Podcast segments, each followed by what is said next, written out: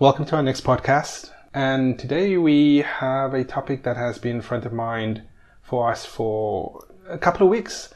It's been in the media quite a lot. The topic of quiet quitting. What is quiet quitting first and foremostly? Quiet quitting is a new term for something that's been happening for a long time. It used to be called employee disengagement, where employees become disengaged with their organization and start doing less than they used to before. There's just a new term given to it. It's now called quiet quitting. The term itself has blown up after the TikToker posted his video. It goes like this. I recently learned about this term called quiet quitting, where you're not outright quitting your job, but you're quitting the idea of going above and beyond. You're still performing your duties, but you're no longer subscribing to the hustle culture mentality that work has to be your life. The reality is it's not, and your worth as a person is not defined by your labor. Essentially, what he's saying is that you're not defined by your job title. Point that he's making, which is that work is not your life. Your worth is not defined by your productive output at work. Your self worth is not defined by your job title. This is where we're getting to, especially after the past three years of constant struggle emotional and physical, but struggle for a lot of people.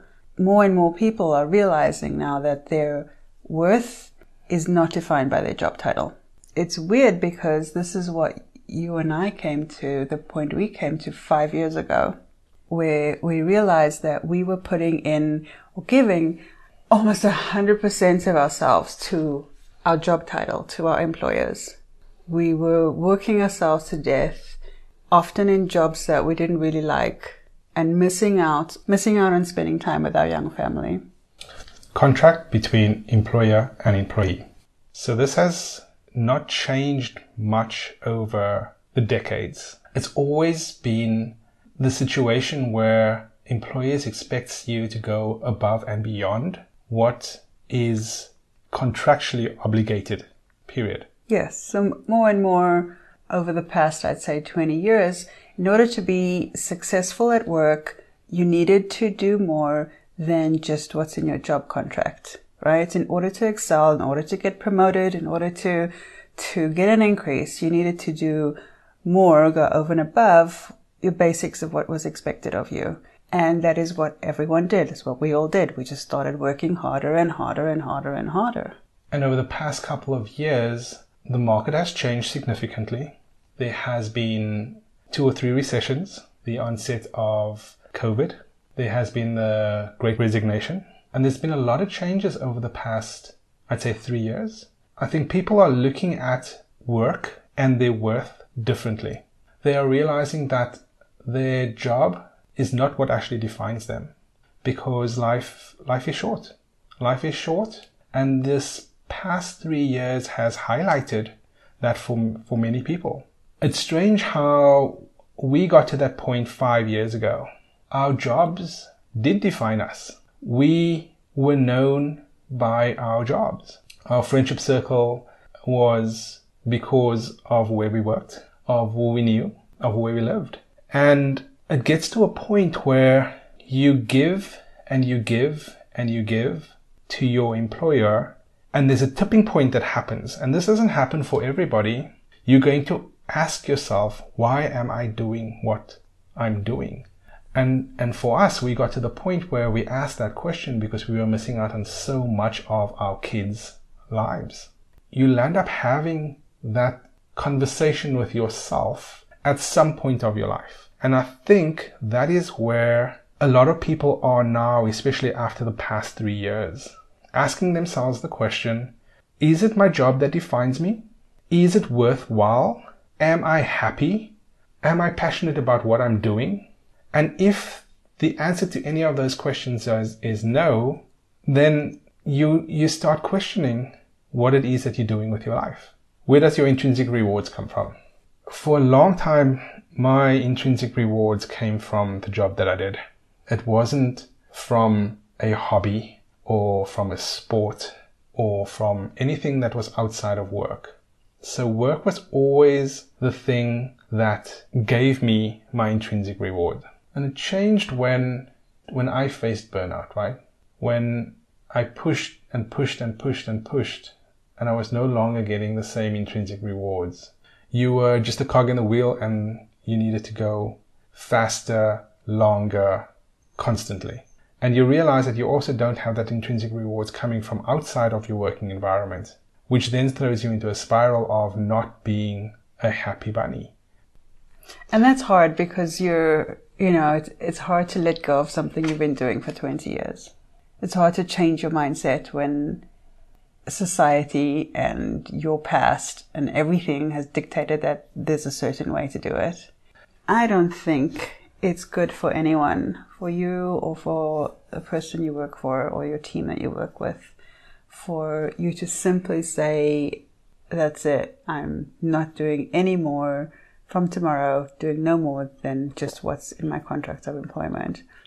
But I think it is important to reevaluate your priorities and how you're spending your time and make sure that it it fits in with what your values are. And if not, then look at ways to make adjustments. Right? Like you say in, in the journal that we have, look at where you are now, where you want to be, and what small adjustments can you make towards moving towards where you want to be. In order to live a more fulfilled life. Yeah. That's really what it is, right? It's redefining what a fulfilled life actually means to you as the person. And for some people, all their lives is about their job. And there's no right or wrong in that. It's, it's really about where does that intrinsic reward actually come from. If you find that you are passionate about the job that you do, it won't feel like a job to you. But if you aren't and you don't feel that passion towards what you do, then it will always just be a job. The rewards will be lacking you will always be wondering, I want more from life, but I don't know what that means for me. Because you're not getting those intrinsic rewards from what you're doing. You are not passionate about your job, about what you do. And that will lead to a less fulfilled life, I think. We were so ingrained in the corporate world for such a long time that when we eventually stepped outside of it, because I was going to have a nervous breakdown, we stepped outside of that bounds and started concentrating on a side hustle, which then gave us that intrinsic rewards that we were getting from our corporate environment and was like, wow, that's, I don't even think at the time did we realized that we, we had, we had substituted that intrinsic rewards that we were getting from one, from one side to getting it from something completely different. And that just created an immense amount of balance in our life and it restored it restored order and harmony. Our life trajectory changed because of just that one thing. Options that you own. One of the key things for me is that you need to own, like we needed to own that we have control over our situation. You know, it's, it's easy to blame your employer. It's easy to get pissed off with your boss It's easy to say that company needs to do more of this or this is what the rule society has in place. That's just the way it is. Um, but nothing is just the way it is. In fact, everything is the way it is because someone thought it, about it and made it that way. And we can just as easily think about it and make it a different way. But it's that control that you have over your own life and where you spend your time that you need to, you need to own, right? I am allowed to define who I am, where I spend my time, my self worth, and I am allowed to find ways to make sure that I spend every hour of my day doing what I love doing. So you're right, as you say, you know, we have options. Our World School of Friends found themselves in exactly the same situation as what we did. They all stepped outside of their corporate environment because there was the lack of intrinsic reward that was throwing off the balance in their life. They were all defined by their job title at some point or the other, which is a very hard thing to overcome. They gave themselves options.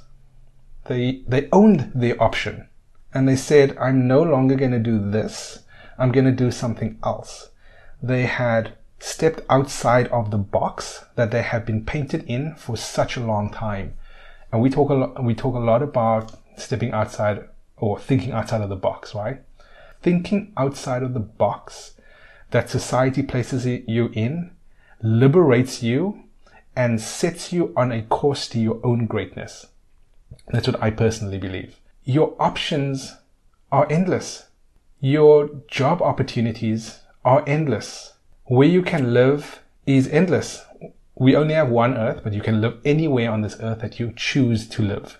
We have a friend of ours that is now in the process of stepping outside of the box that she knew and applying for a job in Spain from South Africa, which is something that she never ever thought of.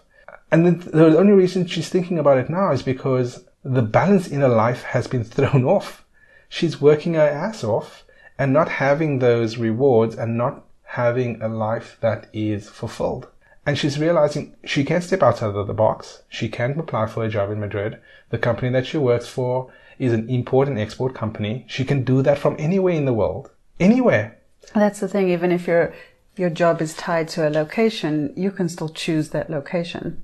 And it might mean learning a new language and it might mean moving to a different continent and it might mean a whole host of other things, but none of them are obstacles that you can't overcome. Why do some people let the obstacles stop them, limit them? That's a good question.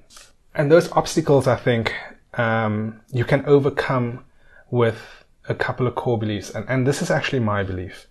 Um, number one, I can learn anything that I choose to learn. Number two, once I've learned that thing, I can become proficient in that specific thing. And three, I can choose to create the future that I want to live in. Right? Those three fundamental beliefs that kind of drives everything that we do as, as a family. Having that beliefs helps you overcome some of the obstacles that you that you face in life and you will face those obstacles and just having those as a or for me anyway having those as a clear stake in the sand beliefs that i have validated and qualified over and over and over in my life. So I know that they are true. I'm not just saying them because I sucked them out of my big toe or because I read them somewhere. It's because they are fundamentally part of, of what I believe. Quiet quitting or not. Bottom line is we all need to decide whether or not we want to quiet quit. And it boils down to thinking about how we're spending our time and if that fits in with what our priorities and our values are. Whether where you're spending your time matches your priorities and values in life. Like sometimes we have to do something in the short term in order to get your long term goal. Like the time we decided to move to Spain, we had put all the plans in action, including renting our house, and then we didn't get our visa in time. So for three months we lived in, we didn't live in our car, but we traveled around the world. We were, I mean, around California, we were nomadic. I didn't have a home to go to while we were waiting for our visa. Sometimes you have to step through the steps that you don't particularly want to be in in order to get to your end goal. As long as you know that what you're doing right now is working, helping you work towards your end goal. And your path, your end goal is never linear. It's never a straight line. It is curves and bends and dips and hoops, hoops that you need to jump through. And it's always keeping your end goal in mind as you going through these twists and turns on your journey, right? So something that you said earlier resonated with me quite profoundly. And maybe this is as a closing statement, right? The whole premise of quitting, not quitting, the whole conversation around quiet quitting and where you go and what you do going forward, I think is based on, on three key things that you had mentioned earlier. You need to decide for yourself whether you're going to be quiet quitting or not. And that is based on knowing that the time that you're spending today equals your values and your priorities that you have today. And if that is out of sync in any way, shape, or form, then you're going to find your life in complete unbalance. If what you value is not where you spend your time, then where is your priority? You're prioritizing someone else's company, someone else's business, someone else's, someone else, essentially, over your own values, over your, over what's important to you. If what you're doing is a stepping stone towards where you ultimately want to be, those are the twists and curves we spoke about before, right? If you're still ultimately working towards your end goal, then that's fine. But if you don't have that end goal in mind and you're just aim- aimlessly working hard at becoming the best, whatever your job title is, right? But it doesn't match what your values are, then there's going to be internal conflict. Now, the, the trick or the, the problem is when I think because society is dictated for so long, we put so much value on our job title. So, final thoughts? I think final thoughts for me is take some time to reflect on where your intrinsic rewards are coming from. If that is from your professional life or from your personal life, it will help guide you to finding balance in your life.